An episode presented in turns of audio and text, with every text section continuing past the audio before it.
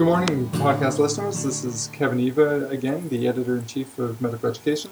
Glad you're continuing to find the podcasts interesting enough to download them, and we're going to continue trying to bring at least uh, two per year and maybe expand as we work out the kinks and, and see how things are developing. Today, I'm grateful to be joined by Egla Prado, who's a pediatrician and coordinator for the internship at the Instituto de Medicina Integral, Professor Fernando Figueira, in Recife, Brazil. I'm sure I butchered the pronunciation. Egla, I'm, I'm sorry if I have, but thank you for mm. joining us. No, you're doing well. Thank you. the paper that I want to speak with you about is obviously one that will be published in the March issue of the 2011 Medical Education entitled Active Learning Award Outcomes from a Comparative Trial. And one of the reasons I thought maybe worth spending some time chatting with you is that it is such a well established principle within the educational community that actively manipulating material on the part of the learner tends to yield better learning outcomes than allowing them to be passive recipients of the material. But I haven't seen a lot of researchers start to explore or test how to implement some of those principles in the clinical realm. You've obviously done that with this paper. I wonder if you could tell our listeners a bit more about what you did and why you decided to attempt to get individuals actively involved in the way that you did. We tried to develop a new format for ward rounds. Uh, the ward rounds that we talk in, in this paper is the academic ward rounds, where doctors and students go to the bedside of patient to discuss his case. So we'd like to use in this active learning methodologies because we see that active methods are used in the preclinical settings, but when students come to internship clinical settings, we see that we don't have active learners to be applied in this moment. So we look at literature and found the clinical seven-step approach recommended by University of Maastricht in the Netherlands, which is a PBL approach to be used in clinical settings.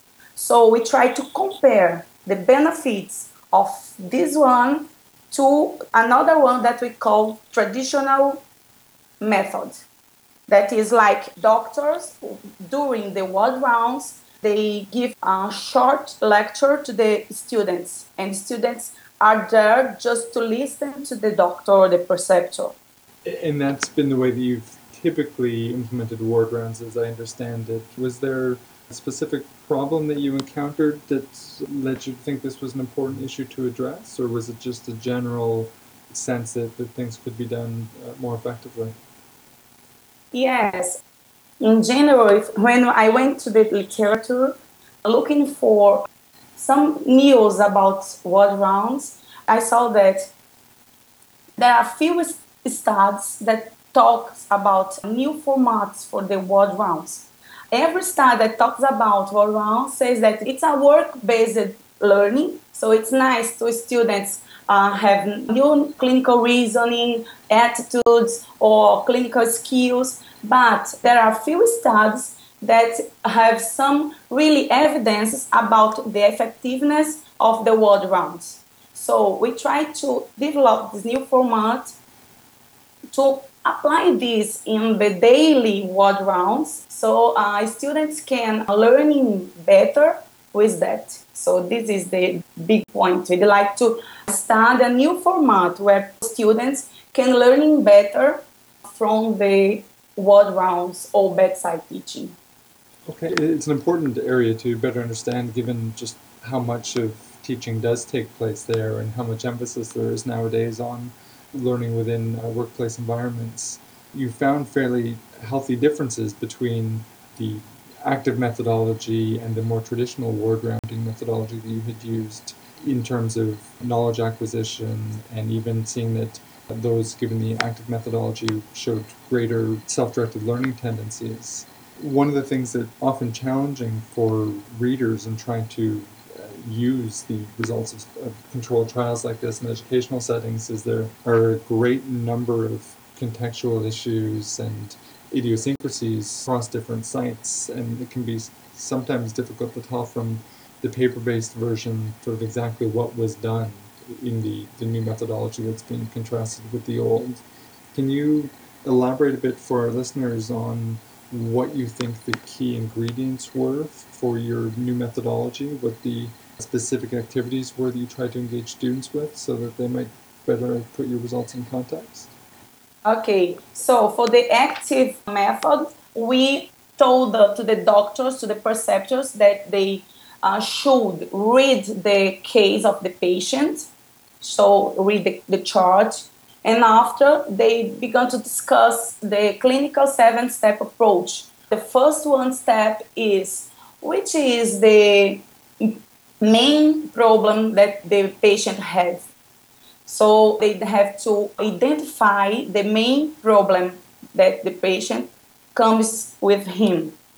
And the second step, they can identify another problems that are not the main problem, but they are related to that.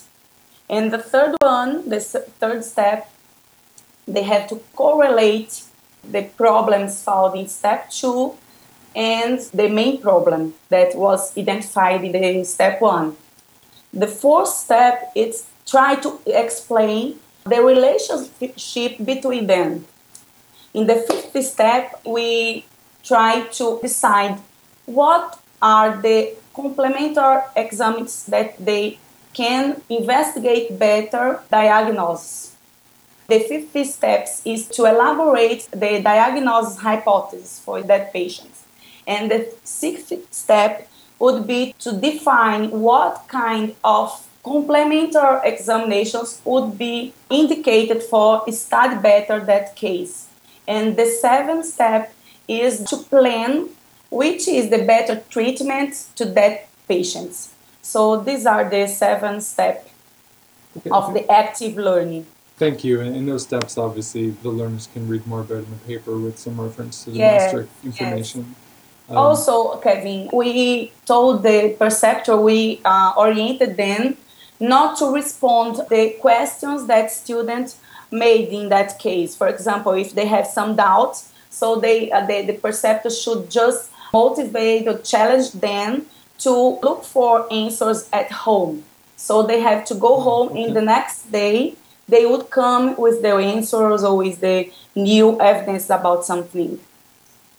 Okay, interesting. And so the this process, the seven steps, and that additional onus being placed on the students was implemented for every student in every case, or was there a set process for how and when this procedure would be utilized? Usually, doctors and students have a lot of patients to discuss, so it's not yeah. possible to discuss yeah. everyone with this. So, we suggest that in one day, the preceptor, before going to the ward rounds, choose a new patient that came in the previous day and knows that it's an epidemiologic important problem for the region. So they should uh, discuss in details just one case. So the others case they can just really do define the prescription for that day or something like that. But to discuss in detail using the seven steps would be just for one or two patients one day in the same ward rounds. I see. Okay. And you continue to be happy with the process? Have you found it to be feasible to implement on a larger scale at your institute? Yes, really, it's difficult to deal with uh, different people. So yeah. in, in, medicine, I think it's worse because doctors are always very busy. They have a lot of things to do. But here in our hospital, we have this really in development in the pediatrician ward that I worked before study. They until now can do this daily, but we feel sometimes that people are like they really don't agree or they don't believe in the methodology. So it's difficult to change minds. It's a challenge, but we can see that we need more students for this. But we have some evidence that the future for the clinical settings is having also active methods anyway. Yeah, that's really omnipresent challenge, isn't it? Is trying to determine how to counsel and course and help people move forward in a way that takes advantage of some of the new techniques that have been implemented. And I'm pleased to hear that you've had such success, at least within the scale of the studies that you've run. And certainly look forward to hearing more from you and wish you well in trying to determine how to continue ramping this up and explore it further. Yes. With that, I'll wrap up the podcast. And again, thank you for listening. This is Kevin Eva. I've been speaking with Egla Prado, and the paper we've been discussing is called Active Learning on the Ward. And you can find it in the March issue of Medical Education 2011. Thank you very much, Kevin. Thanks, Egla.